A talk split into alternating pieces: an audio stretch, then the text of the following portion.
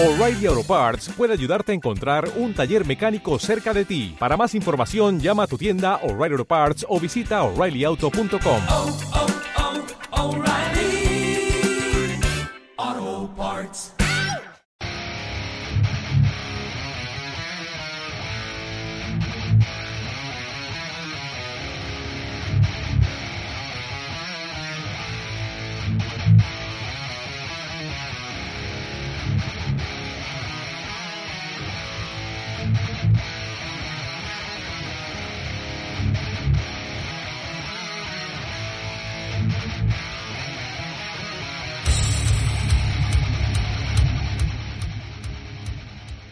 Hola a todos y todas, soy Sergio García Ronras y esto es el capítulo 1 de Estadísticamente Incorrecto.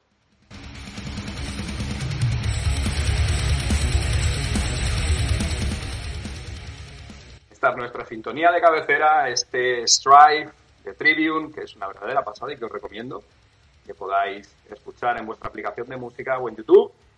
Pero no, no vamos a hablar de heavy metal, es algo que de momento no vamos a hacer. Lo que sí vamos a hablar es de la actualidad deportiva.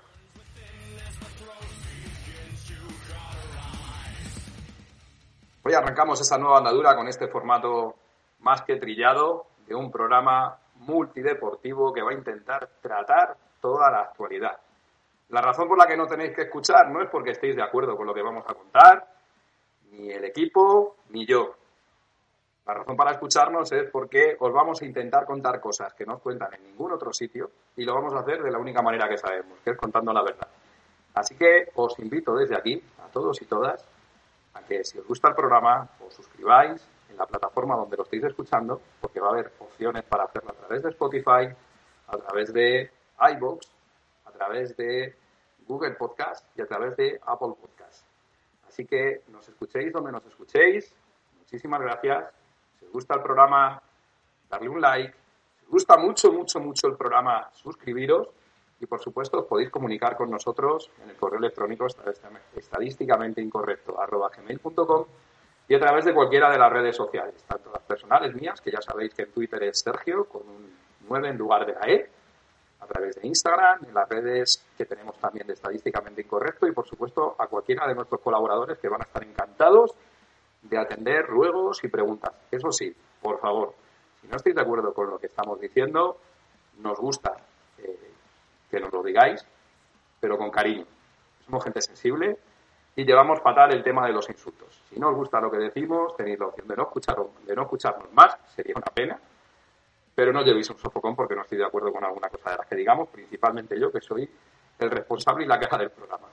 Así que bueno, con Trivium de fondo arrancamos este primer capítulo que vamos a estar muy centrados, muy centrados en la actualidad de hoy, domingo, día 1 de agosto. Hemos elegido el mejor día para empezar, ahora que estáis en la playa, disfrutando de la montaña, de viaje, de acampada, de senderismo. Os toca trabajar. En cualquier caso, bienvenidos y espero que os guste todo lo que os vamos a traer hoy porque hoy tenemos un día de una actualidad deportiva absolutamente increíble. Aquí os dejo con Trivium, enseguida arrancamos.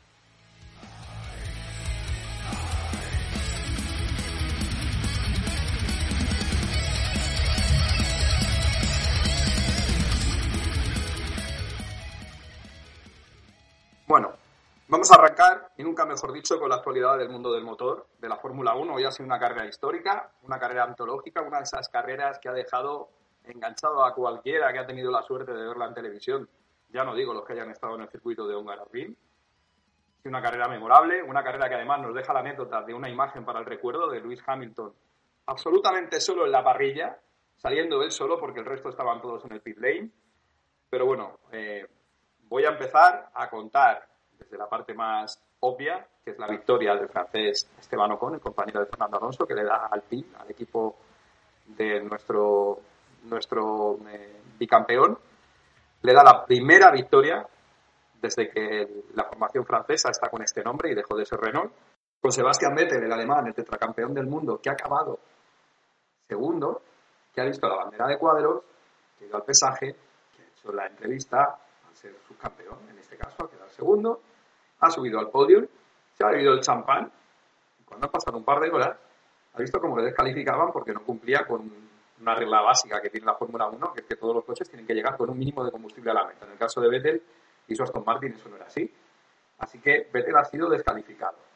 Eso ha provocado que el tercero, que ha sido eh, Luis Hamilton, pase al segundo puesto y que el cuarto, que ha sido ni más ni menos que Carlos Sainz, haya no logrado el podium porque no lo ha disfrutado, pero sí, eh, pasará a los libros de historia de la Fórmula 1 con ese tercer puesto. ¿no? Es curioso porque Carlos, el primer podium que tuvo, eh, le pasó exactamente lo mismo. Descalificaron a, otro piloto y él, que no había subido ni había disfrutado de lo que es el podium, pues vio como eh, otro disfrutaba, pero luego dos puntos se los quedaba él. Hoy le ha pasado igual, este es su segundo podium en 11 carreras que lleva con, Ferrari. Una grandísima noticia para él. Y el cuarto, justo por detrás de él, pues el otro gran protagonista de la jornada, que ha sido Fernando Alonso, que ha visto como su compañero gana una carrera donde el francés ha sido el más listo y ha aprovechado una, una ventaja que ahora os contaré, pero el, el, asturiano ha sido increíble, ha sido sin duda el piloto de la jornada eh, y eso que Hamilton ha tenido que remontar y ha sido todo bueno, un espectáculo. Lo que os quería contar, los datos. Ahora vamos a la carrera, que es lo que no eh, lo que posiblemente el que esté dando un repaso en el periódico cuando está escuchando este podcast lo haya hecho ya, pues verá que Ocon, que es el compañero de Alonso, ha quedado primero, que Hamilton ha ido segundo, que le ha remontado un montón de puntos y se ha puesto líder eh, por encima de Verstappen en el Mundial, que Carlos ha ido ha sido podium, pero la verdad de la carrera, lo que va a pasar a la historia es todo lo que ha pasado eh, en una primera vuelta absolutamente dantesca, increíble, pues como siempre que hay lluvia y más en el circuito húngaro. Ayer en la clasificación, los dos Mercedes, el de Lewis Hamilton y el de su compañero el finlandés Valtteri Bottas, eh, acapararon los dos primeros puestos. Hacía tiempo que Mercedes no conseguía quitarle la pole al equipo Red Bull, al equipo de Max Verstappen, que llegaba a esta carrera todavía como líder con ocho puntos de ventaja sobre el, el heptacampeón, el siete veces campeón del mundo, el, piloto inglés Hamilton. Venía todo ya con cierta tensión, porque en el último Gran Premio en, el Reino Unido, Hamilton se llevó por delante en una curva en la primera vuelta se llevó a, a, Verstappen y le remontó un montón de puntos. El belga, eh, perdón, el holandés y su equipo eh, reclamaron porque la maniobra de Hamilton es bastante dudosa, le metieron una penalización de 10 segundos que a Hamilton le dio igual porque con ese coche les podía haber dado dos vueltas más que hubiera ganado. En cualquier caso, hoy, hoy llegaba una carrera mmm, con cierta tensión en un circuito donde no se puede eh, adelantar y encima antes de empezar la carrera se ha puesto a llover y siempre que hay lluvia pasa lo que pasa, que es un festival. Entonces, hoy todos los pilotos han salido con ruedas de lluvia y en la primera vuelta pues ha habido de todo. Primero, Valtteri Bottas, que salía segundo, ha perdido su sitio en lugar de en favor de Verstappen. El finlandés ha salido fatal. Se ha llevado por delante a Lando Norris, que le estaba adelantando y se estaba poniendo tercero. Se lo ha llevado por delante. Lo ha soltado contra el compañero en Red Bull de Max, de Max Verstappen, el, el mexicano Sergio Checo Pérez se ha llevado a Checo y se ha llevado a Verstappen, los ha echado a los dos. Checo no ha podido continuar, Bottas tampoco. Norris también se ha tenido que retirar, pero bueno, Verstappen a duras penas ha conseguido salir adelante. Hamilton ha abierto hueco y los que han sacado provecho son los que venían por detrás. Por un lado, eh, eh, Sebastián Vettel y por otro lado Esteban Ocon, que al final en esa ventaja acabarían eh, sacando un rédito que no se esperaban, ¿no? Detrás de ellos estaba Charles Leclerc, que ha visto cómo, eh, bueno, pues por detrás ha habido un choque con Lance Stroll, se ha llevado por delante, bueno, han ido seis coches eh, chocando uno con otro, al final ha habido cuatro retiradas, Leclerc, el, el, piloto monegasco, otra vez, el compañero de Carlos Sainz, otra vez se ve fuera de una carrera, bueno, una desgracia, eh, todos los coches para boxes, después de dar dos o tres vueltas no podían quitar todos los trozos que había de los coches en esta primera vuelta. Después de que Verstappen ha tenido que pasar por el, por el box y ha perdido varias posiciones, bueno, pues el director de carrera, el señor Masi, ha decidido que, bandera roja, todos para, para, los talleres, te dan la posibilidad de cambiar, intentar arreglar lo que puedas, cambiar las ruedas, bueno, total, vuelve a seguir la carrera. Todos con ruedas de lluvia, pensando, vamos a ver si damos 10 vueltas y esto se sigue secando, pero han calculado mal, todos los equipos. Cuando han salido se han dado cuenta que ya no hace falta ruedas de lluvia, que son mucho más lentas que unas ruedas normales. Así que todos los pilotos, después de dar la primera vuelta, se han metido en el, en el box, en el taller. Bueno, todos no. Luis Hamilton, que iba líder y que además tenía ventaja suficiente porque los que estaban por detrás no eran sus rivales, tenían coches mucho peores, pues podía haber tenido una carrera súper plácida, pues Luis Hamilton mm, no ha entrado en el no le han llamado taller, se ha quedado él solo en la salida, la salida ha sido solo Hamilton. Todos los demás en el taller, saliendo por, por la salida de los boxes. Hamilton sale con una rueda súper lenta, se da cuenta que todos los demás han cambiado ruedas, se da, se da cuenta que el equipo ha tomado una mala decisión, se ha mantenido, y en la siguiente vuelta ha entrado y ha salido el último, y a partir de ahí pues ha empezado una, una cacería de todos los que tenía por delante. ¿Qué ha pasado? Pues que Hamilton al final eh, ha puesto unas ruedas más duras para intentar durar el mayor tiempo posible, ha tenido que entrar en boxes posteriormente, mientras tanto Esteban Ocon, el francés, ha cogido ventaja con Vettel, por detrás pues ha habido pilotos como el canadiense Latifi que nunca se han visto en una ni parecida, había varios pilotos que estaban fuera de posición con peores coches, pero que con los choques han aprovechado la ventaja y se han mantenido ahí, y luego estaban los españoles. Estaban Fernando y Carlos, Fernando Alonso y Carlos Sainz, que poquito a poco pues han llegado a situar en un momento determinado. Fernando Alonso estaba líder porque era el único que no había entrado a cambiar las ruedas, pero bueno, han llegado a las últimas 10 vueltas viendo cómo tenían a un figura detrás con un coche que iba con unas ruedas más nuevas, que era Hamilton. Fernando Alonso se lo ha puesto en chino para que le adelantara. Han sido 10 vueltas antológicas para que lo adelantara, pero al final Hamilton se ha deshecho de Alonso y después de Carlos Sainz ya ha acabado en el podio. Eh, Verstappen, pues Verstappen con el coche destrozado ha conseguido meterlo en puntos, pero ve cómo eh, Hamilton le ha remontado en el Mundial y se va de vacaciones como líder. Es duro porque Verstappen hace dos carreras se sentía con ventaja suficiente, tanto moral como en puntos, para verse campeón del mundo y ha visto como el accidente del Gran Premio anterior, propiciado por el propio Hamilton, y hoy curiosamente, ha sido casualidad seguro, porque jugar a los bolos es muy complicado con coches de esa velocidad. Pero ha sido Bottas el, el compañero de Hamilton al que tienen prácticamente fuera porque no consigue ganar carreras y no consigue hacer lo que, lo que tendría que hacer, que es ayudar más a Hamilton, pues ha sido este el que le ha lanzado un coche, en este caso Lando Norris, el de McLaren, se lo ha lanzado a los dos Red Bull y se los ha llevado a los dos por delante. Verstappen pudo acabar, Checo no ha podido acabar. El caso es que Hamilton se va de líder, pero para el recuerdo, las 10 vueltas de Fernando Alonso taponando con un coche infinitamente peor, a un coche que venía por detrás, que es mucho mejor en cuanto a motor, en cuanto a, aerodinámica, en cuanto a todo, y que además iba con unas ruedas mucho más blandas y mucho más nuevas. Espectacular.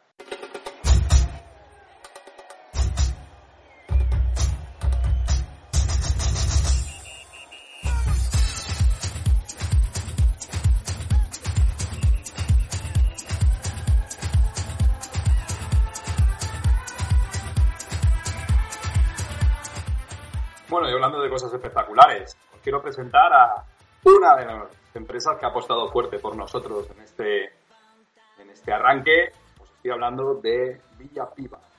Villa Piva son zumos de fruta y de agua de coco totalmente naturales que no contienen compuestos adicionales a los provenientes de la fruta, por ejemplo el agua, los azúcares y los conservantes. Para que os hagáis una idea, para obtener cada litro de zumo se utilizan aproximadamente 2 kilos de fruta. Los productos embotellados en cristal no necesitan almacenarse en frío. El novedoso proceso de producción permite que los zumos duren hasta dos años.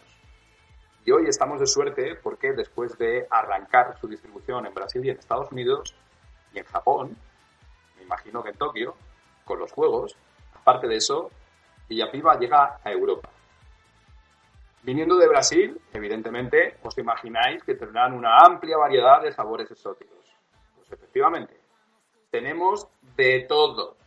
Villapiva ofrece zumos de mandarina, mandarina y citronela, hierba de limón, manzana, manzana y canela, uva roja y uva roja con hierbabuena. Yo, que soy muy fan de la hierbabuena, estoy de enhorabuena. Además, deciros que para los que somos fans del té, también tenemos tés exóticos que tan de moda están ahora. Tenemos té verde con diente de león, cola de caballo o hibisco, té negro con limón y té mate con hierbabuena. Así que damos la bienvenida a Villa Piva, que nos va a acompañar durante toda esta andadura de Estadísticamente Incorrecto.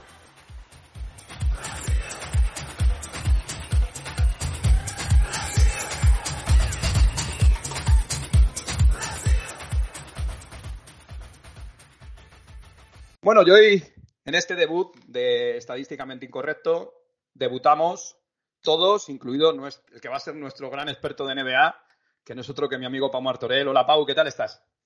Hola Sergio, muy buenas tardes, ¿cómo estás tú? ¿Bien? Bueno, hoy hemos tenido, yo creo que es el mejor día para debutar porque entre, entre la semanita movida que hemos tenido en la NBA con la culminación de ese draft y del traspaso del año, más la exhibición de esta mañana de los Juegos Olímpicos, creo que tenemos, tenemos tarea, ¿no? Y yo creo que vamos a tener buena tarea, Pau.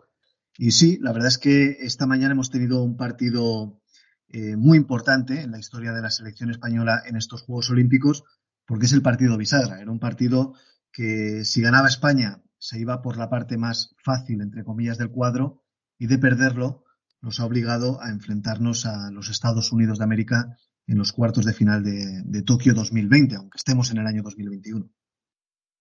Bueno, vamos a, vamos a hacer una cosa, Pau, porque eh, la, gente que, la gente del baloncesto te conoce bien. Son 13 años ya de director de contenidos en ultimatenba.com. Eres, o sea, entre los dos sumamos tres blogs en marca. Tu I Believe It era uno de los, de los grandes blogs de la, de la etapa que tuvimos juntos en, en marca.com.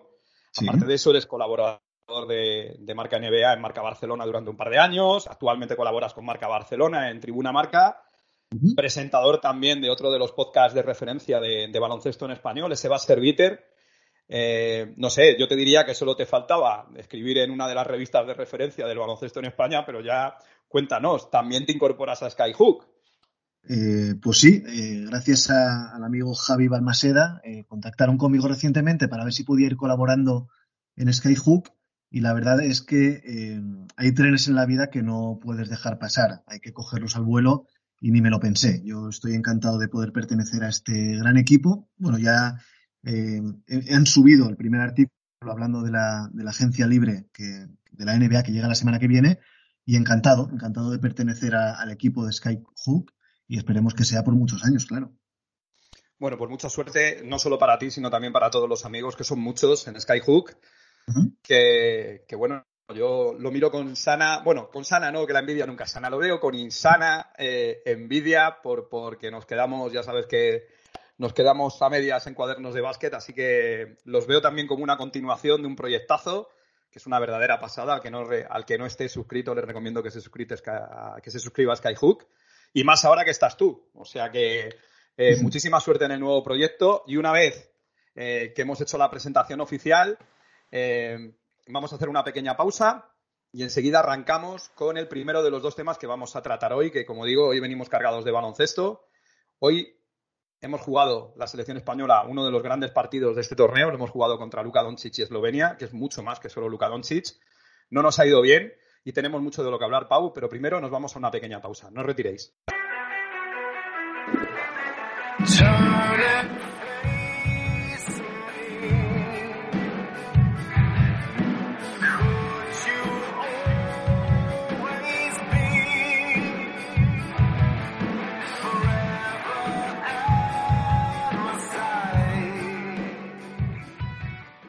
A hacer? Tengo alma de heavy metal. Esta vez es el maestro Tremonti, uno de los integrantes de Alter Bridge. Una pasada. Si os gusta el rock, una pasada. Y los que no le conozcáis, una verdadera pasada. Aquí os dejo con uno de sus nuevos temas. Lo ha sacado hace nada, el If Not For You, que me imagino que será parte de algún disco, aprovechando que ahora están de vacaciones. Se les echa mucho de menos, así que os voy a dejar un poquito de, de este, de este temazo de, de Mark Tremonti, el guitarrista de Alter Bridge, es, es una debilidad. Es una debilidad.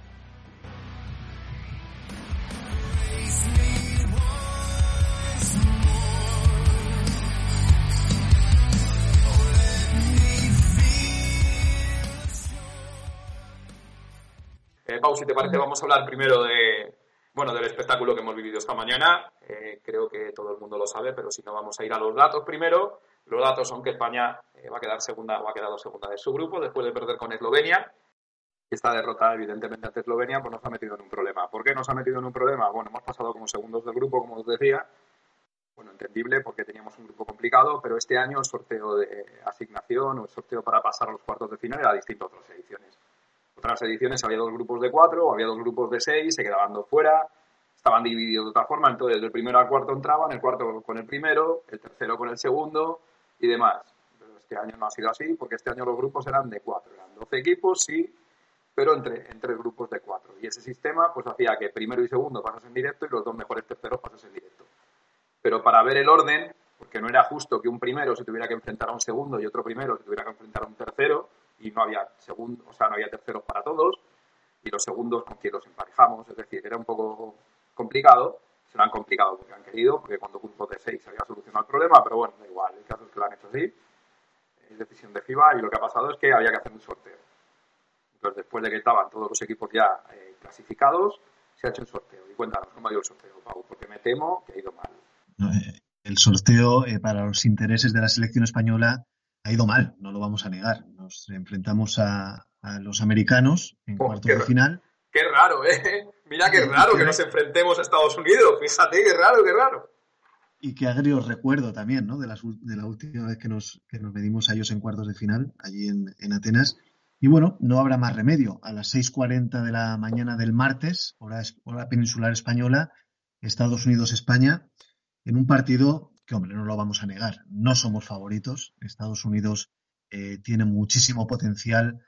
Eh, a nosotros, a España, no nos pilla eh, con el mejor equipo posible y con no todos los jugadores en su pico de forma. Y bueno, por lo menos vamos a intentarlo, vamos a dar la cara y vamos a ver por qué no, si se puede consumar la sorpresa. Bueno, vamos al partido de esta mañana.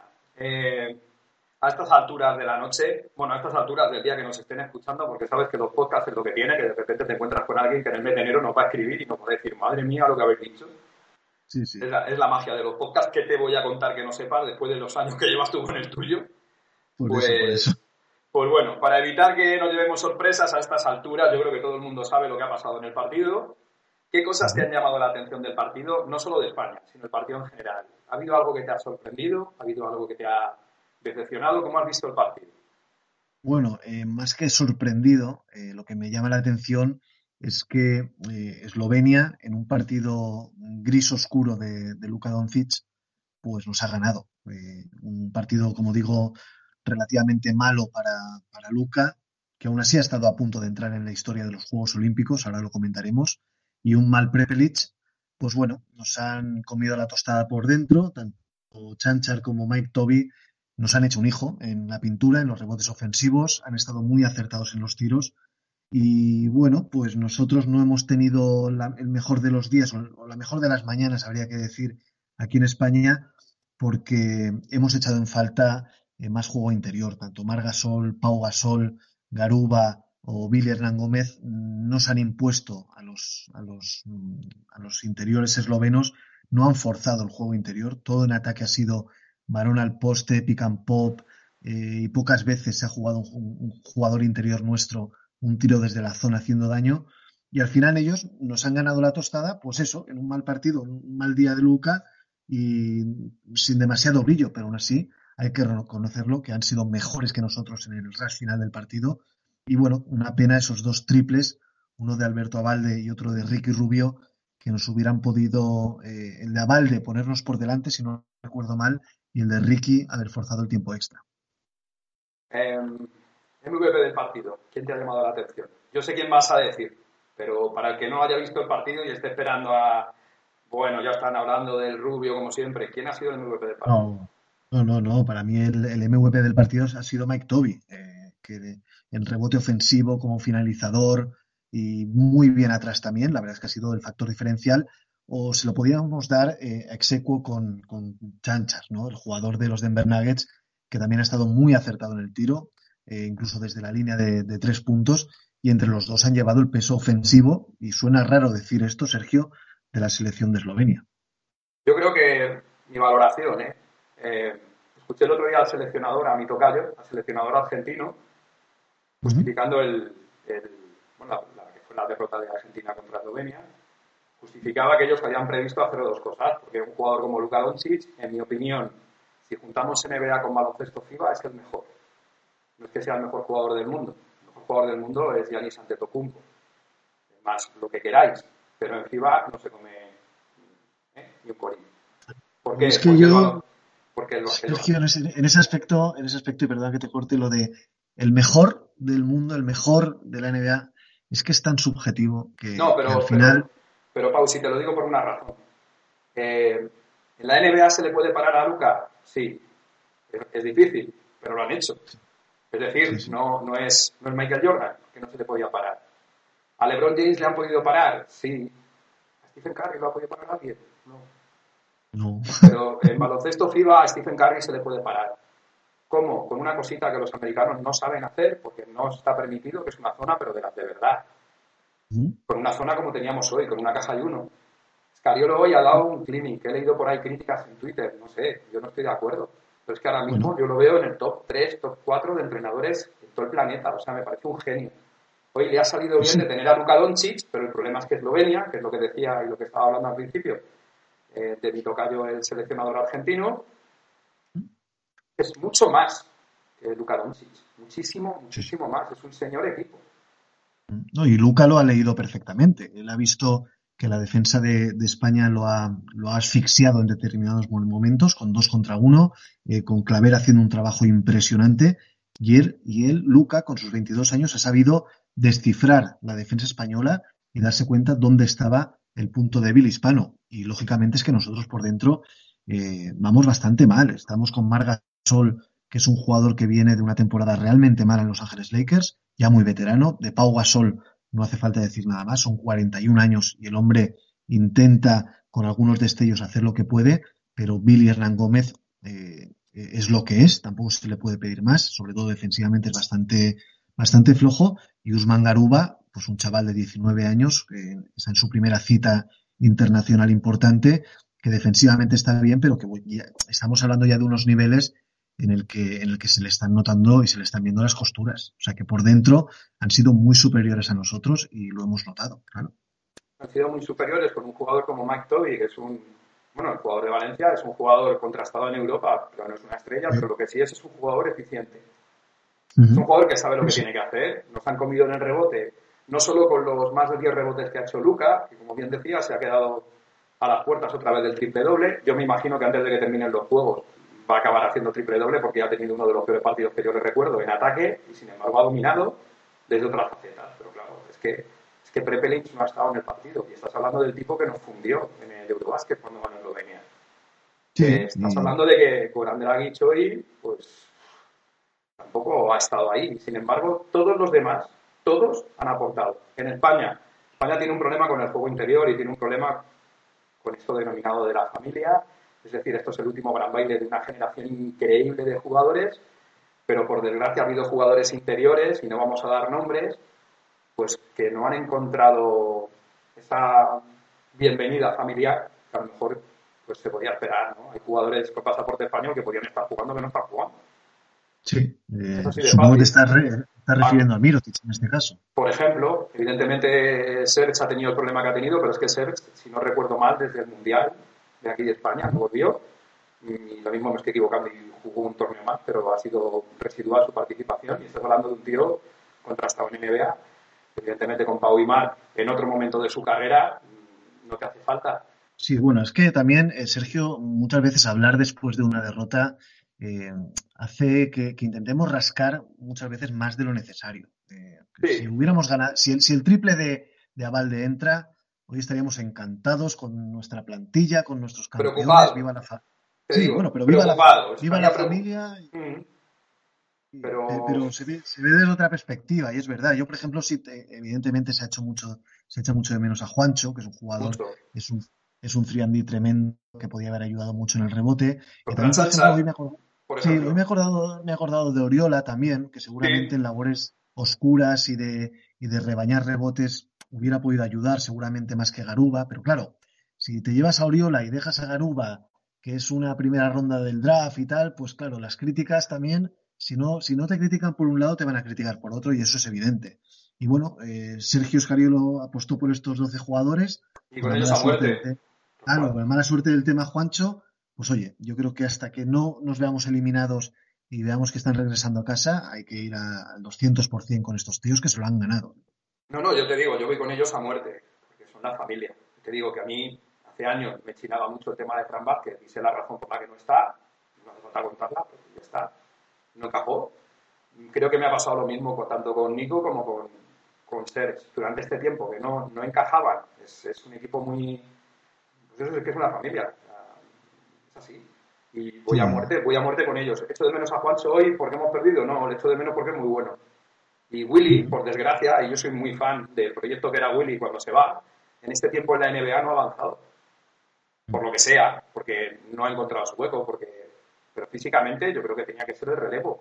Lo que pasa es que no lo es. Pues hoy, cuando ha salido la segunda unidad y en esa segunda unidad estaba Pau Gasol y Sergio Rodríguez, pues con la segunda unidad nos hemos dado un parcial. Yo estuve sumando antes de acabar el partido y yo creo que eran más 15 para Eslovenia con estos en el campo. Estás hablando de jugadores de primer nivel, pero que por lo que sea, la segunda unidad con Edo Muric, que es una debilidad mía de hace años, eh, pues nos han dado la vuelta. Es que de Mitch parecía hoy Olajuwon. Estás hablando de un jugador de nivel medio en Europa. Es que han jugado muy bien, no te ha salido un partido bueno. Vamos al siguiente paso. Siguiente paso, cuéntame, ¿qué me cuentas de nuestros amigos de. Bueno, te iba a decir, los jugadores de Popovich. Yo creo que si Popovich hubiera podido llevar los jugadores que él quiere, hubiera llevado otros, pero bueno. Eh, el equipo olímpico norteamericano, nuestro rival. Bueno, Popovich ha, llevado al final a los que a los que ha podido, ¿no? a los que han querido ir. Exacto, tema COVID, etcétera, etcétera. Y pues bueno, se ha llevado una muy buena selección que empezó muy mal el campeonato con la derrota ante Francia, pero eh, nos ha dejado ya dos, dos flashes de lo que pueden hacer. Es un equipo con muchísimo talento, que es verdad que por dentro, al igual que la selección española, eh, tiene problemas y sufre en determinadas ocasiones, pero bueno, yo creo que cualquier equipo que está liderado por un tal Kevin Durant, eh, pues realmente tiene que partir como favorito casi en cualquier competición y por supuesto en cualquier partido. Va a ser un partido durísimo. Es verdad que es una selección eh, esta americana ganable, hay que decirlo, es una selección ganable, como nos mostró Francia en el primer encuentro de los Juegos, pero no sé si el nivel de España da para que sea la selección española el equipo que los deje por el camino. Yo lo que te digo, yo creo que este equipo contra la selección española del 2012 no tiene nada que hacer. Bueno, bueno. Claro, pero dices, ¿tenemos jugadores con ese talento? Pues evidentemente, tenemos jugadores muy buenos, pero hay muchos que están hacia abajo. Luego tienes a un jugador eterno como Rudy, que es increíble, el trabajo atrás y adelante, y tienes jugadores que ya han tenido un mal día y que seguro que van a hacer un mejor partido. Y luego yo quiero, yo quiero abrir un margen, o sea, quiero abrir un huequecito especial para el señor Ricardo Rubio, que nunca ha sido precisamente mi jugador favorito en el mundo y que ya me tuve que callar en el Mundial y eso se lo voy a agradecer toda mi vida porque la alegría de ser campeones del mundo mm, con las limitaciones con las que íbamos es increíble. Y en este torneo me está demostrando que es, mm, bueno, es top, top, top. Vale que en la NBA no se ha sentado y le faltarán mil cosas, sí, sí, vale, pero, pero madre mía, qué jugador, qué partido ha hecho hoy qué, bien enlaza en esto y, qué manera de hacerse con el equipo cuando ya ve que hay compañeros pues que no están al nivel porque está Pau, Pau Gasol en algún momento tendrá que retirarse. O sea, es así. No es eterno, por desgracia. Se han retirado todos los demás compañeros de los juniors, que era él. Chico, pues ole, después de recuperarse de una lesión y no le puedes exigir lo mismo que le vimos hacer en semifinales contra Francia en el Eurobasket de Francia, evidentemente. Bueno, claro, el tiempo eh, corre para todos, incluso para los grandes como Pau Gasol, y el tema Ricky Rubio, pues bueno, él, lleva ya eh, dos torneos, el Mundial y este, demostrando que es un base eh, top a nivel FIBA, eh, que está jugando con una serenidad, con una pausa y con una lectura de las situaciones asombrosa, espectacular. Y bueno, el tema de la NBA, pues es un debate muy largo y, y, muy interesante a tener. El por qué no se ve el mismo Ricky Rubio en NBA del que estamos viendo en, baloncesto FIBA. Son dos baloncestos diferentes, no tiene absolutamente nada que ver uno con otro, pero yo particularmente a nivel personal me alegro muchísimo que Ricky haya podido superar todos los obstáculos que le ha puesto la vida eh, por temas familiares y también por temas baloncestísticos. Él, eh, cualquier jugador que no, no, tuviera la piel muy dura como la tiene Ricky, eh, hubiera caído ante la avalancha de, críticas en cuanto al tiro exterior, que no mete una, que lo flotan y tal. Ricky eh, lo ha sobrellevado, ha mejorado en ese aspecto y está demostrando ser un jugador, mm, a ver, no te voy a decir histórico, top histórico, porque eso es muy complicado en el baloncesto europeo, pero actualmente es un jugador muy, muy a tener en cuenta y yo no, quizá estemos hablando del mejor playmaker eh, a nivel FIBA en estos momentos. Yo no tengo dudas. Yo creo que además, eh, bueno, no ha tenido una etapa muy prolongada en Euroliga, pero la próxima vez que mi amigo Javi Gancedo convoque a los 50 mejores de la Euroliga, si lo hace extensivo a todos los que han jugado en Europa, yo creo que este chaval tiene que estar ahí sentadito en un podium, ¿sabes? Recibiendo los aplausos como un montón de leyendas, porque este chaval, eh, yo que lo he visto desde joven, yo nunca imaginé que pudiera llegar al nivel que tiene ahora mismo. Ahora mismo es, es una manera de dominar que en básquet mm, se me hacía muy difícil y he de reconocerlo ya en el Mundial me, me, me rompí las manos aplaudiendo, pero lo que está haciendo en los juegos es increíble, porque este equipo por desgracia, no han llegado en la mejor forma todos y, y, es imprescindible que le esté bien porque Sergio Rodríguez es la cruz. Sergio Rodríguez no termina, no termina de estar al nivel que ha podido estar y que le hemos visto durante la temporada y anteriormente. Tiene partidos que sí, tiene partidos que no. No estoy hablando de defensa porque en defensa sé que no va a aportar porque no es su fuerte, pero en ataque hoy, por ejemplo, no ha estado nada. Ni dirigiendo ni... porque no ha tenido el día, porque enfrente tenía un equipo que estaba muy pendiente y sabía jugar. Pero bueno, eh, hablábamos de Estados Unidos. No nos vamos a meter con el análisis porque de Estados Unidos son todos All-Star, menos, bueno, menos que el Don Johnson. Eh, menos eh, Keldon Johnson, Javali McGee y bueno, Jeremy pero, Grant. Pero escucha, Javali McGee tiene tres anillos Jeremy Grant Sí, sí, sí. puede pedirle los, los cuatro a, a su tío o lo que fuera, a lo que vamos. Es verdad que no. Tienes, me, refería a que el corazón del equipo, evidentemente, no son estos chavales. Tienes a nueve tíos que son buenísimos, es decir, que esta no es la selección que fue a Grecia en el Mundial del 98, cuando estaba la huelga y mandaron a jugadores que estaban en Europa. Que es que dices, bueno, no han ido los buenos, bueno, no han ido los buenos, pero ha ido tres tíos que han jugado la final de la NBA, ha ido el jugador más letal que yo he visto en una cancha de baloncesto, que es Kevin Durant, y mira que he visto unos cuantos. Y han ido un jugador que además tampoco mete triples, como Demian Lillard. Afortunadamente tenemos a Scariolo, no tenemos a Imbroda para poner una zona, o a Mario Pesquera, que fue el que la puso. Pues esta vez esperemos no dejar que nos meta nadie ocho triples como nos metió Marbury. Y, y Bueno, pero- opciones reales, ¿cuántas le damos? A que podamos ganar. En un buen partido de España y en un buen partido de Estados Unidos. Necesitamos hacer un gran partido nosotros y que los Estados Unidos no estén finos en el tiro, pero si todo transcurre con la normalidad que, de los acontecimientos, yo creo que ahora mismo es un 85-15 seguramente para, para Estados Unidos y quizá me pillas en un momento pesimista, pero Bueno, eh, mejor. no, no le doy muchas más opciones. Por lo visto, quizá eh, el amargo sabor de la derrota de hoy de España hace que, que vea el partido contra Estados Unidos de manera mm, bastante negra. Sí, quizás si hablamos mañana, ese 15% te lo suba al 25% perfectamente, pero ahora mismo eh, lo veo muy, muy, muy complicado, Sergio. Vale, vamos a suponer que vamos a suponer que hoy estamos con, todavía con el bueno con la mala imagen, con el sabor de boca malo, porque hemos tenido ganados a Eslovenia, sin Luca haciendo 40 puntos, que era el temor, Scariolo lo ha abordado, han conseguido pararlo, el problema es que en Estados Unidos no puedes flotar a cuatro tíos como hemos hecho con Eslovenia hoy. O sea, no, podemos Claro. dejar abiertos a cuatro para que tiren porque te matan. Va a ser muy complicado. Claro, que Estados Unidos el problema que tiene eh, es que tú no te puedes enfocar solamente a un jugador como en el caso de hoy, porque Damian Lillard, Zach Lavin, Kevin Durant, eh, Devin Booker, Chris Middleton, cualquiera de estos tiene capacidad suficiente para meterte 40 puntos y enviarte para casa. Tiene que ser un trabajo de equipo. Evidentemente yo creo que Scariolo eh, pondrá la, zona más pronto que tarde durante el partido. Y bueno, ya te digo, necesitamos un gran encuentro nuestro y que Estados Unidos esté con el día chungo desde la línea y no, y no enchufen. ¿eh? Bueno, rezaremos eh, para que tengan un mal día. Sobre todo, yo lo que quiero es que los nuestros se despidan, si se tienen que despedir, jugando el mejor partido posible. Es decir, si luego siguen adelante y luego se juega, ya, pero una vez que te eliminan, eh, lo de conformarte con quedar del quinto al octavo, como queden, da igual. Lo importante es, que este es el último partido de Pau Gasol. A ver, vamos a ver si lo alargamos al máximo, porque lo suyo sería que se despidiera como, tiene que ser. Decirte, el último título, perdón, la última victoria de España contra Estados Unidos, si no recuerdo mal, y a mí me pilló trabajando para la competencia, si no recuerdo mal, en un partido oficial, eh, fue en el Mundo Básquet de Indianápolis en el 2002. Creo recordar, Sí, sí. ¿verdad? Que es Sí, la victoria del quinto al sexto. Eh. Bueno, yo en esta, yo tuve la suerte de trabajar entonces para Nueva Zelanda, quedamos cuartos, yo ahí lo dejo. Eh, en cualquier caso, sí, sí, eso sí fue un milagro.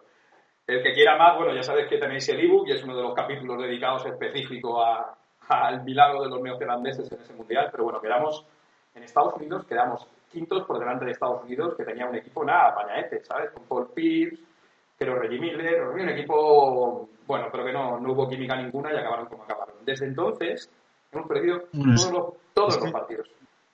Es que los Estados Unidos, los mundiales, también los miran con recelo. Era una, era una selección poco preparada, con muy Sí, sí. poquita química, con mucha calidad individual, pero tampoco estaba el top. Tampoco estaba ni No. Kobe Bryant de turno, ni No, Shaquille no. O'Neal, ni nada de esto. Eran jugadores de segunda fila, pero con suficientes recursos para, para ganar el mundial. Lo que pasa es que no fueron a muerte y cuando se dieron dar cu- cuando se quisieron dar cuenta ya estaban jugando para, el- para, para los puestos del, del 5 al 8, claro. Sí, sí, además fue, bueno, fue tremendo porque ese mundial, si no por el atraco de la final, Argentina lo tuvo que ganar porque fue Argentina la que puso el cascabel al gato.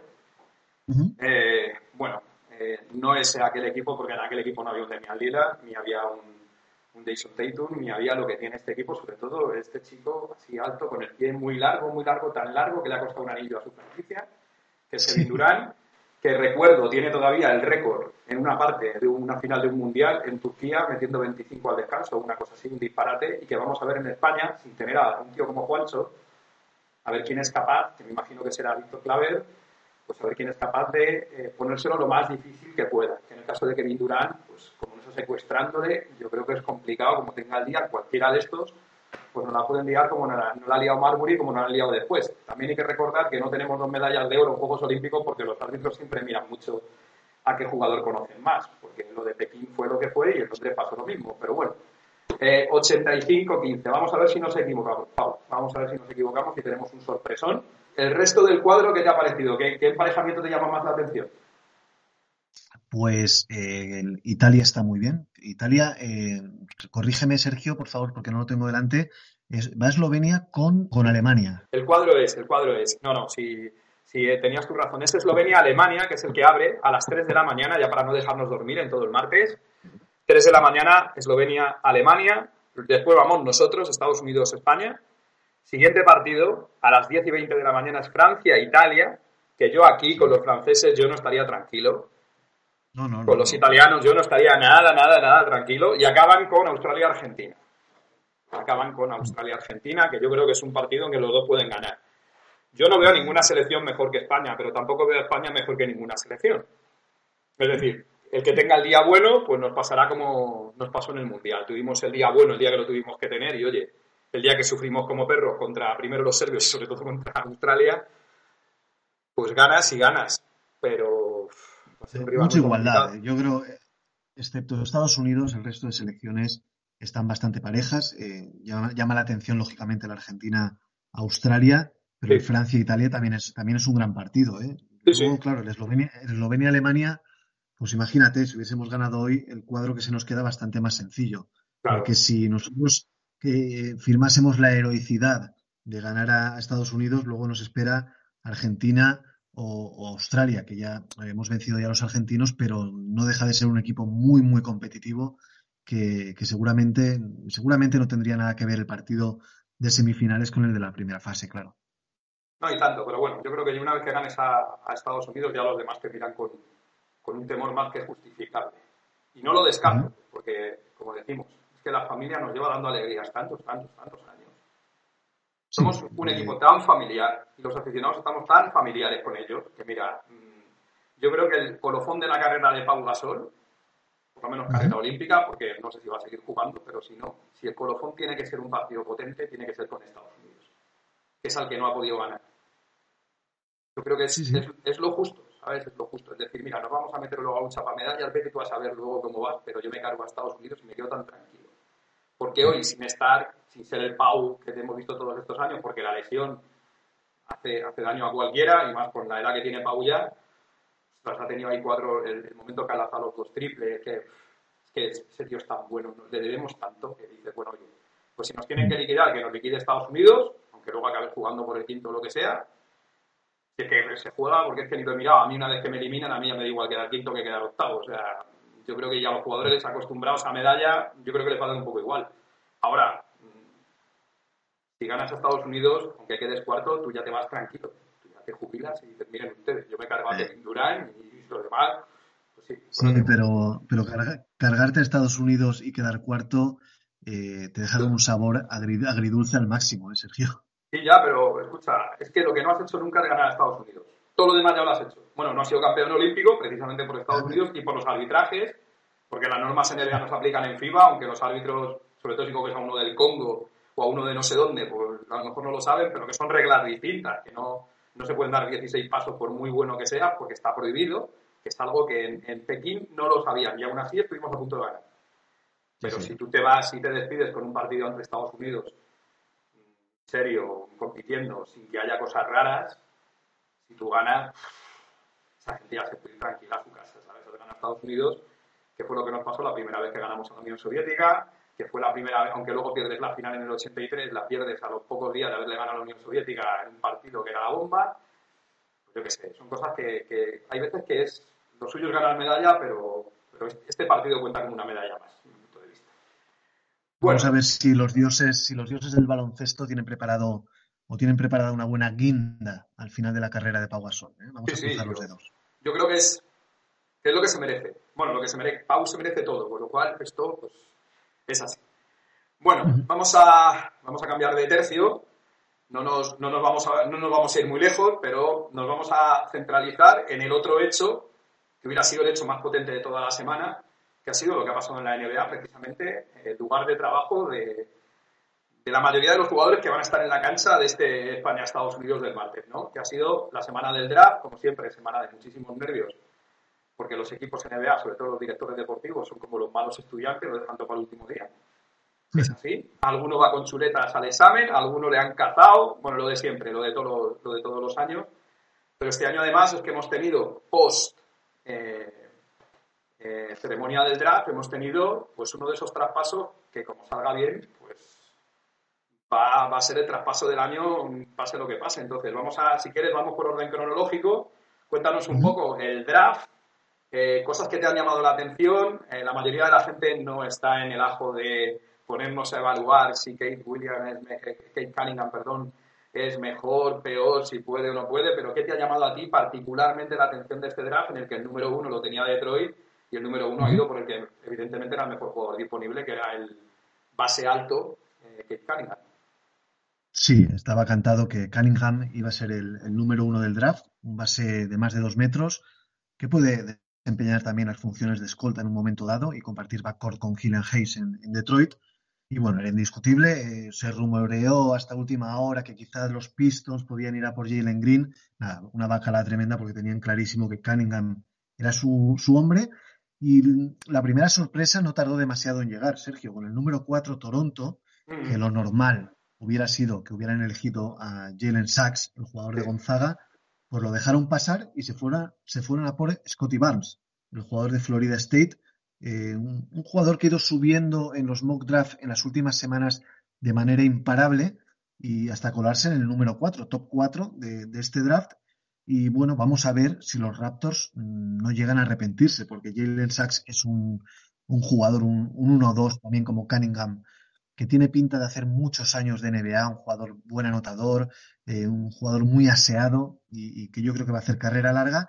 Y Scotty Barnes es un jugador eminentemente defensivo, todo corazón, eh, y, y a ver su rendimiento cuál es. Estadísticamente hablando, seguramente eh, lucirá bastante menos que Sachs. Pero bueno, Toronto lo tuvo claro, fueron a por él. Y vamos a ver si este movimiento también tiene algo que ver con que el nombre de Pascal Siakam Eso te iba a haya salido, haya salido últimamente en algún rumor de traspaso. Esa es la primera y gran sorpresa, a mi modo de ver, de, de este draft. Y la segunda es que Jonathan Kuminga, que estaba también eh, para número 5 del draft para Orlando, pues bueno, como Orlando le llegó Jalen Sachs, lo cogió. En el 6, eh, los Thunder también pasaron de Kuminga y acabaron en Golden State Warriors. Un Kuminga, regalo. eh, un regalo, que viene de jugar en, en la G League, en, en el equipo de Ignite, un power forward eh, demasiado verde, con lo cual no casa mucho con el momento de los Warriors, que ellos necesitarían eh, jugadores para competir desde ya y Kuminga va a necesitar algunos años para empezar a, dar eh, a, dar frutos en el juego en el juego de equipo de, del equipo de Steve Kerr. Vamos a ver, eh, tiene toda la pinta de ser un jugador muy interesante, pero seguramente dentro de dos tres años. ¿Qué me, qué me cuentas de Houston? Que a priori ha hecho, Mm. No te voy a decir que dos robos, pero robo y medio en este draft, eh, que se apunta como posiblemente sea el gran robo. y sobre todo eh, un proyecto que de la noche a la mañana ha pasado de ser uno de los tres equipos de la temporada a tener en este draft potencial como para plantearse una reconstrucción a muchísimo menos corto plazo del que estaba previsto. Sí, se habla de los Rockets como el equipo triunfador en la noche del draft y yo creo que tienen, tienen bastante razón. ¿eh? La, gente, la gente que opina así. Se, se llevaron con el número 2 a Jalen Green, un escolta de, de Ignite, compañero de, de, Kuminga. Es un jugador que ya está compitiendo en la G League. Se, decidió pasar de la universidad y competir ya.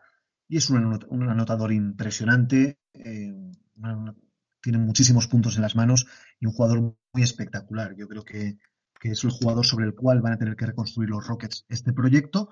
Pero es que luego tuvieron la suerte, eh, se hicieron con el pick 16 que pertenecía a los Thunder y en el número 16 finalmente eligieron a Alperen Sengun, el jugador turco del Besiktas, que bueno, que la verdad es que para ser un pick 16 del draft está muy bien, es un jugador que está muy bien en la ofensiva, que deja más dudas en la defensa a nivel NBA, pero que para ser un pick 16 es, es realmente una, una, gran elección. Y luego eh, se llevaron también con el número 23 a Usman Garuba, Garuba, el jugador del Real Madrid, que estaba proyectado en algunos mocks incluso para ser un jugador de lotería, se le daba, entre, el, entre el 10, el 11, el 12, cayó hasta el número 23 y bueno, desde luego yo creo que Garuba ha tenido suerte llegando a Houston porque es un equipo que, creo que le va a dar cancha, creo que le va a dar minutos y él se va a poder foguear en NBA durante este primer año tranquilamente, sin demasiados focos sobre él, con lo cual la presión no la va a sentir y creo que también es una buena elección por parte de, del equipo de Houston. Eh, vamos a finalizar con el draft porque a mí me está temblando ya el tema para hablar del traspasito que no hemos dicho de quién. Hemos dejado ahí el gancho. Eh, solo preguntarte del draft. ¿Hay algún jugador eh, puestos, bueno, vamos a finalizar con la primera ronda que nos llevamos la sorpresa de Santi Aldama, al que yo he tenido la suerte, igual que a Garuba, de comentarles la final de hace, de hace dos veranos, en categorías inferiores, la, la final de europeos que ganaron. Eh, bueno, yo creo que son dos jugadores de selección española para años, si es que pueden venir. Si es que no van a Minnesota, pues si vas a Minnesota sabes que no juegan más con España. Pero, pero Santi me llamó la atención porque es el primer español que entra directamente en el draft. Vamos, que lo han elegido habiendo ido a la NCAA. ¿Por qué? Pues muy fácil. Los jugadores de nivel de España vienen a la Liga Española a jugar, no van a la NCAA. El que va a la NCAA se aprovecha del tema de las becas, hace carrera, carrera profesional, es decir, la formación que vale un dineral en Estados Unidos está becada por jugar al baloncesto y hemos tenido un montón de jugadores que han ido a División 1 y División 2 han hecho carreras, pero realmente no han entrado en, no han entrado en draft. En este caso, Santiago lo tenía clarísimo, eh, hizo una elección con Loyola que le ha salido redonda, porque creo que además es el primer pick que entra en, de Loyola en primera ronda, no sé si en todo el draft, pero seguro de primera ronda. Pero bueno, Santi yo creo que va a tener una participación, si es que consigue fichar, una participación residual. Bueno, para él es un triunfo, ¿no? Eh, entrar en primera ronda. Memphis se hizo con el pick de Utah y fue a por, a por Aldama. No sé, posiblemente lo veamos el año que viene en, en, España, aunque sea para coger algo de experiencia, un poquito de físico y tal, porque no es una pieza imprescindible ahora mismo para los Memphis Grizzlies. Y, quizá le vendría a él también estar un añito eh, en baloncesto FIBA después de su experiencia en la NCAA, en la segunda división de la NCAA. Y bueno, la verdad es que solamente por haber salido en el número 30 en primera ronda, y es un triunfo para él. Yo creo que tiene calidad de sobra para hacer carrera en NBA más o menos de manera regular. No va a ser una superestrella, no va a ser un all-star, pero bueno, es un tío que, que, en el baloncesto universitario ha demostrado lo que tiene dentro y, ¿por qué no? Puede hacer eh, carrera a un nivel medio en NBA.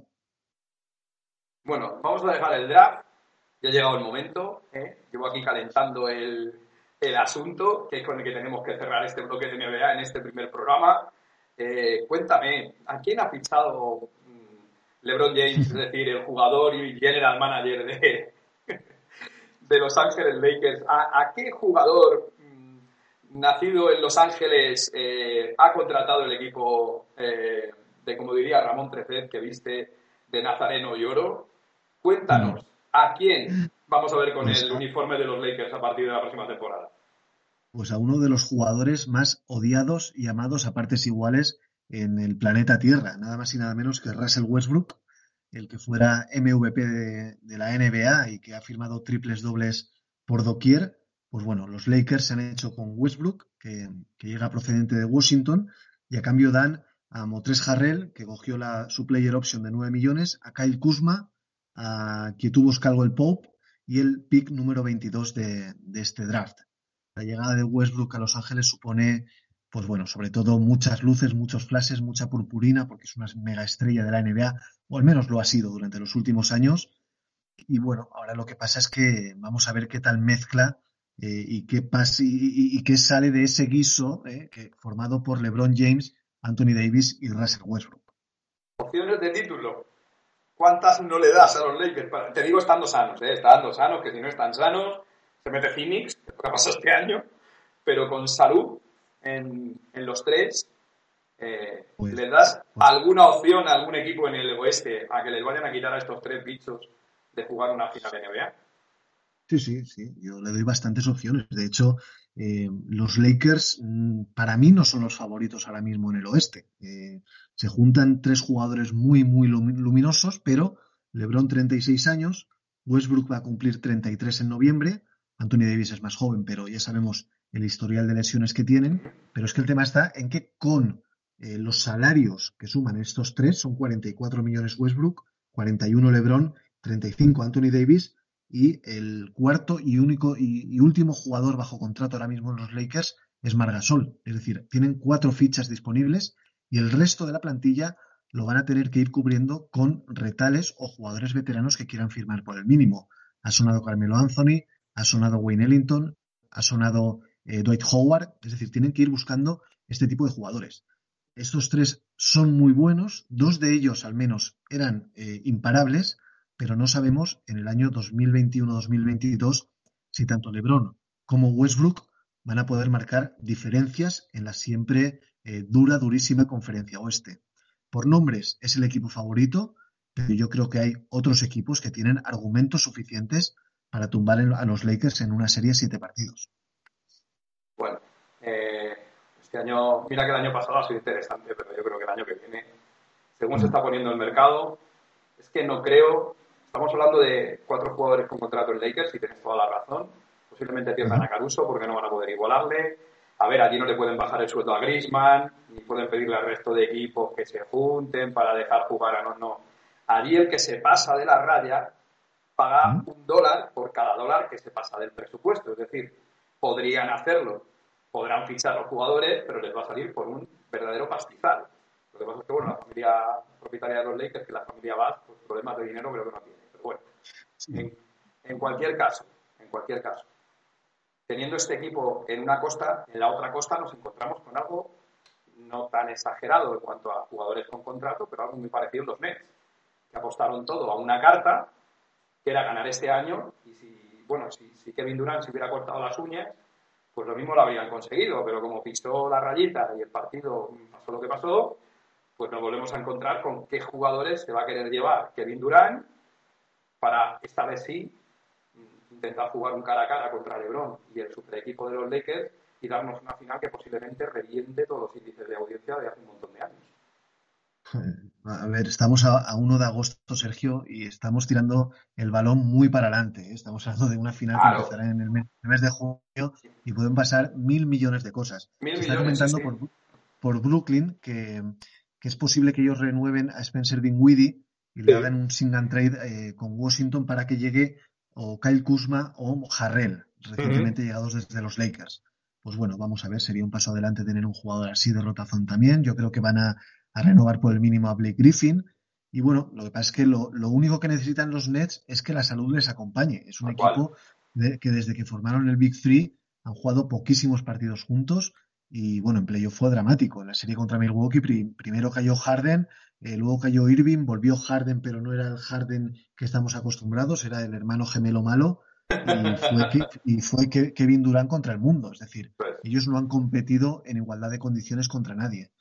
Vamos a ver. Eh, te decía antes que los trenes pasan una vez por la puerta y vamos a ver si el de los Nets fue la temporada pasada y este año no pasa por la puerta. Eh, en una temporada de NBA eh, suceden demasiadas cosas, hay muchísimos condicionantes y sí, eh, a día de hoy todos soñamos con una final eh, Lakers-Nets por ver a Kevin Durant, que por cierto, Kevin Durant tiene a su lado ahora mismo a, Kyrie Irving, que eran era el compañero de LeBron en los Cavs, y LeBron tiene a Russell Westbrook, que era el compañero de Kevin Durant en Oklahoma, con lo cual es. se, intercam- se intercambian las parejas y, y la verdad es que daría, sería una, una final con un morbo fantástico entre estos ex compañeros y que gane el mejor, ¿no? Pero hay que decir a toda la audiencia de que estamos a 1 de agosto, de que faltan muchísimas cosas por pasar en la NBA y que, como bien has dicho antes, una uña mal cortada te puede dejar fuera de la siguiente ronda de playoff.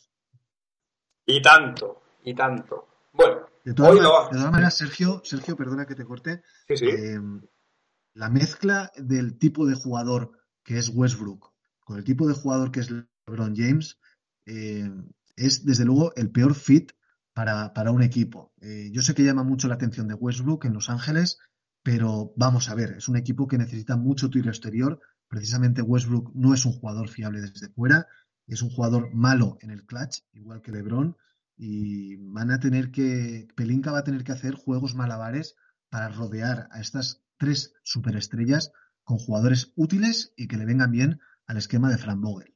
No, no, sí, los tenían, que pasa que los han tenido que traspasar.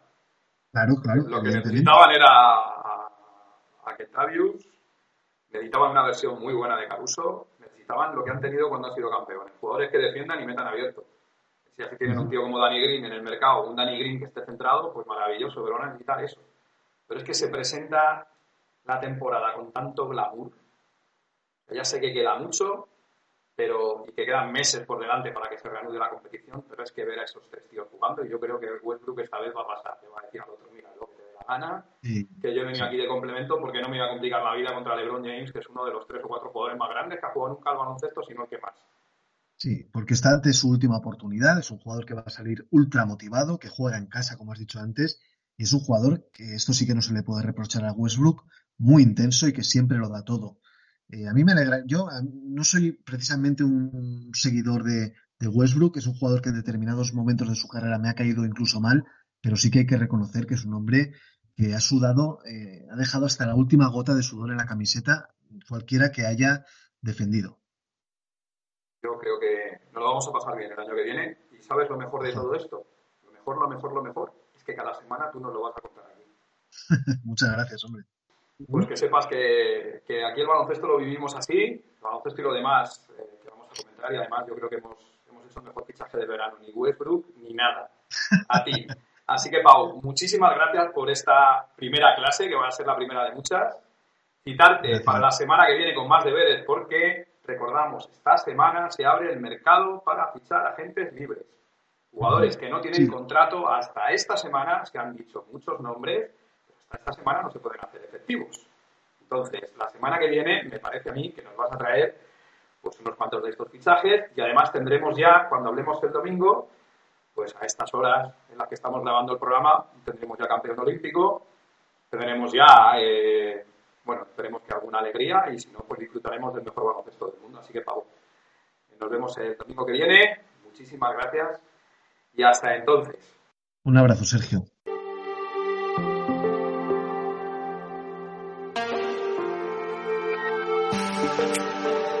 Feel alive. We fly above the mountains day and night. We dive on that water purified. Every moment is an adventure. With every breath we take, we feel alive. Bueno, y en este primer programa de Estadísticamente Incorrecto, en este debut, seguimos con las presentaciones, en este caso de otra de las empresas con la que vamos a, contar en esta andadura, que es Urbanísimo Real Estate. Y diréis, ¿quién es Urbanísimo Real Estate? Pues deberíais saberlo ya. Son empresas en gestión inmobiliaria, son unas cracks. Y si estás buscando comprar, vender o incluso alquilar tu casa, tanto en Madrid como fuera de Madrid, deberías darte una vuelta por el urbanísimo.es, su página web, donde muy gustosamente te van a atender.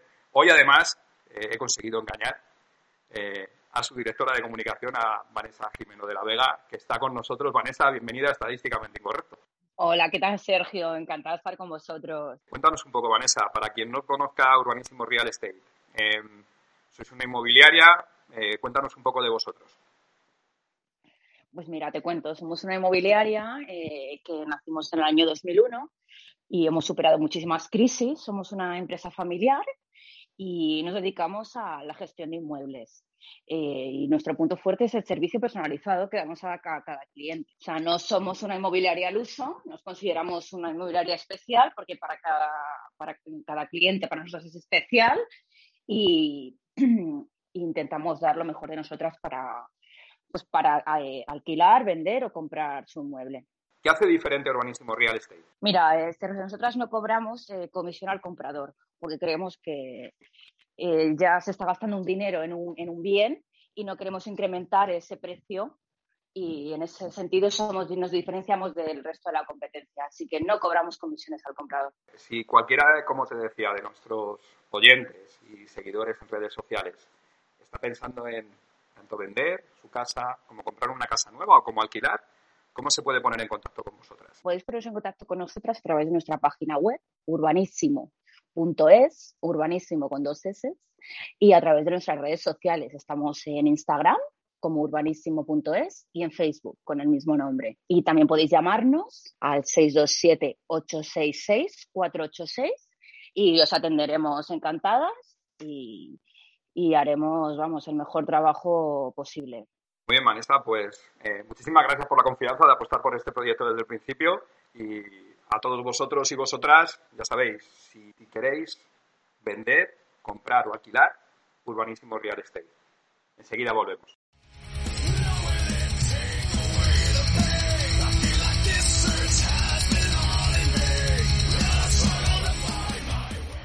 Bueno, y qué mejor manera que irnos como hemos venido, de la mano de Tribune y su. Eh, muchísimas gracias por haber escuchado todo el programa, espero que os haya gustado. Si es así, ya sabéis, podéis compartir, eh, suscribiros a cualquiera de las plataformas donde vamos a tener los podcasts cada semana. Agradecer mucho a nuestros patrocinadores, a Villa Piva y el buenísimo eh, Real Estate. Por supuesto, al gran Pau Martorell por esta primera clase de baloncesto que hemos tenido, que hoy nos hemos alargado, pero yo creo que la oportunidad era y la ocasión lo merecía. La semana que viene deciros que no solo vamos a tener Fórmula 1 y, y, baloncesto, vamos a tener mucho fútbol y vamos a tener mucha actualidad deportiva. La semana que viene no tenemos carrera de Fórmula 1, no tendremos campeón olímpico, ojalá seamos nosotros, pero bueno, va a ser muy complicado pero vamos a tener muchísima actualidad y lo que os digo, la Liga de Fútbol está a la vuelta de la esquina, tenemos el caso Messi pendiente de ver qué hacen para que pueda seguir, así que hablaremos de todo, con mucho más eh, miembros del equipo que se irán incorporando paulatinamente, que hay algunos que ya sabéis que están de vacaciones. Así que nada, citaros para la próxima semana, muchísimas gracias y lo dicho, si os ha gustado, darle like, compartir y no os cortéis ni un pelo que estamos en redes sociales para escuchar cualquier elogio que se os ocurra mandarnos. Así que muchísimas gracias soy Sergio García Ronras y esto es Estadísticamente Incorrecto.